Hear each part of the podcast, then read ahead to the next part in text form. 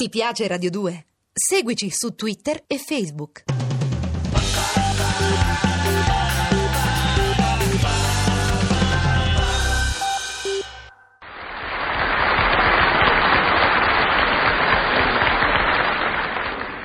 Buongiorno. Per il mio corso accelerato di tipologia contemporanea vi presenterò oggi lo scroccone. Imbattersi nel tipo è facilissimo. Provate a sedervi in un ristorante, a caso. Lo scroccone, come per incanto, comparirà alle vostre spalle, cordiale, disinvolto e affamato. Vale la pena di sottolineare la maniera davvero raffinata con la quale riesce a truffarvi un pasto. E vale la pena, sia per dargli atto di una innegabile tecnica, sia per ascoltare il mio italiano assolutamente perfetto. Dunque, a tavola lo scroccone non siede come gli altri commensali, con la sedia parallela alla tovaglia, le mani appoggiate sulla stessa e la salvietta sulle ginocchia, cosa che lo costringerebbe a pagare il coperto, vero? A dichiarare ufficialmente il suo status di partecipante al pasto, bensì di traverso e a una cinquantina di centimetri dal tavolo. Da questa posizione strategica lo scroccone dà il via alle sue azioni di commandos, infiltrandosi con la forchetta oltre le linee nemiche, rappresentate da chi come voi non lo può vedere. Perché questo? Per catturare dai vari piatti ora una patatina, ora una melanzana, ora un rigatone, il cui sugo gocciolante, fra parentesi, solitamente lascia tracce indelebili sulla vostra immacolata camicia. Inutilmente cercherete di fargli rilevare come vi dia molto fastidio che egli beva nel vostro bicchiere o faccia la scarpetta nella vostra scodella. Egli continua, imperterrito, aggiungendo aceto sull'insalata che voi avete già condito col limone e tinteggiando il filetto con cucchiaiate di senape a cui siete allergico. In tali circostanze la richiesta del conto da parte degli astanti è per lo scroccone ciò che per toro seduto è la tromba del settimo cavalleggeri. Il risultato è sempre il medesimo, la fuga. Una fuga, tendiamoci, decorosa, che avviene non senza aver salutato uno per uno i convitati, che egli tratta familiarmente, dando loro del tu, chiamandoli tutti per nome. Sì, quello di tralasciare il cognome è un vezzo dello scroccone. Nel suo linguaggio Ugo significa Tognazzi, Laura significa Antonelli, Gianni significa Morandi e così via. Oh, e se si sforza di essere amico di tutti, anche di chi non lo conosce, è perché ogni individuo può potenzialmente tradursi per lui in un invito a pranzo, a cena o, eh, come Pisallè, almeno al bar, a prendere il caffè. In effetti, purché gliela offriate, lo scroccone è disposto a prendere qualsiasi cosa, anche un Alcaselzer, memore della frase, che io so anche in greco, ma che per una bizzarria del mio umore attuale voglio citare in latino, gratis et amore dei. Egli è stato colpito particolarmente dal significato della prima parte, anzi della prima parola.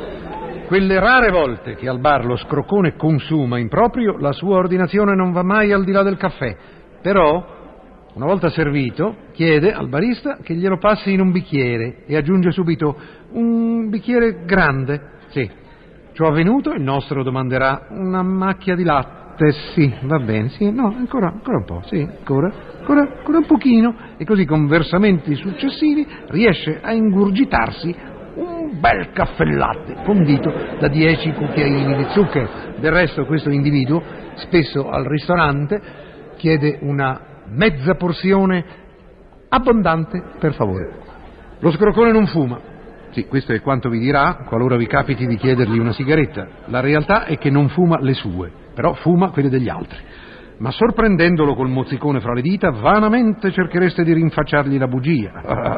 Con la faccia tosta che lo distingue risponderebbe sì, che ha ricominciato a fumare, traendosi d'impaccio con il celebre aforisma di un drammaturgo di cui casualmente ricordo il nome, G.B. Shaw, ma non l'aforismo, che perciò non dico. Come? Ah, ecco sì, è estremamente facile smettere di fumare, io stesso infatti ci sono riuscito più volte. Non prestate libri allo scroccone. Scioccamente, mettendogli il libro fra le mani, evochereste la popolare formula questo si chiama Pietro, quando lo presto ritorna indietro. La verità è che per il nostro i libri si chiamano tutti Renato, quando li presti ti sei fregato. Diffidate quindi del soggetto nel caso che con nonchalance vi venga a domandare in prestito il terzo volume dell'Enciclopedia Britannica. Una rapida indagine vi porterebbe facilmente a scoprire come egli abbia chiesto a due vostri amici rispettivamente il primo e il secondo volume di questa enciclopedia, con una escalation che in breve tempo lo condurrebbe a interpellare gli altri 18 amici necessari per completare la collana. Specialità del personaggio è di scroccare il passaggio in macchina quando niente gli vieterebbe di prendere il tassì. Normalmente tale richiesta avviene all'uscita di un party in casa di conoscenti. Avete notato la pronunzia della parola party? Ne sono particolarmente fiero. Nel momento stesso, dicevo, in cui siete riusciti a convincere Marilù, appetibile fanciulla, a farsi accompagnare da voi a casa. Ovviamente il contrattempo vi irrita moltissimo, ma eh, quello che proprio vi fa diventare paonazzo è uno, che lo scroccone abiti dalla parte opposta della città. Due, che il primo viaggiatore a lasciare la macchina sia Marilù, con la quale speravate di restare solo. Tre, che sempre lui, lo scroccone, vi obblighi a imboccare numerosi sensi vietati e corsie preferenziali, sicuro che, data la tarda ora, non incontreremo vigili 4. Che incontrate vigili. 5. Che una volta arrivati a casa sua, dello scorcone, dobbiate riaccompagnarlo al punto di partenza perché al party ha dimenticato il cappotto con le chiavi. Ma dove lo scroccone non transige è il biglietto omaggio. Chi è attore di teatro, come me, anche se ovviamente meno bravo, sa bene cosa significhi la petulante richiesta di ottenere quattro one poltrone, poltronissime, gratis, fatta da un signore, lo scrocone appunto, che tenta di farsi riconoscere come ex compagno di asilo, per cui quando ciò mi è capitato ho negato la richiesta, un po' per principio e un po' perché all'asilo lo scrocone non mi faceva mai assaggiare la merendina.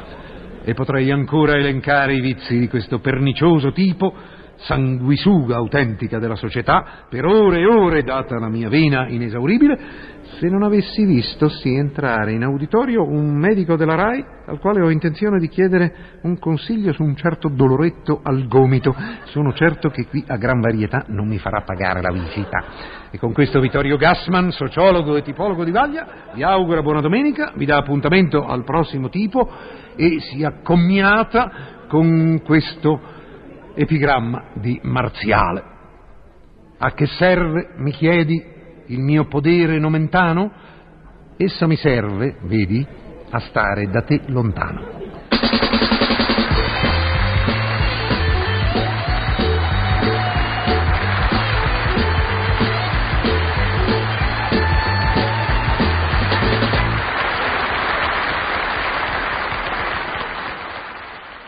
Ti piace Radio 2?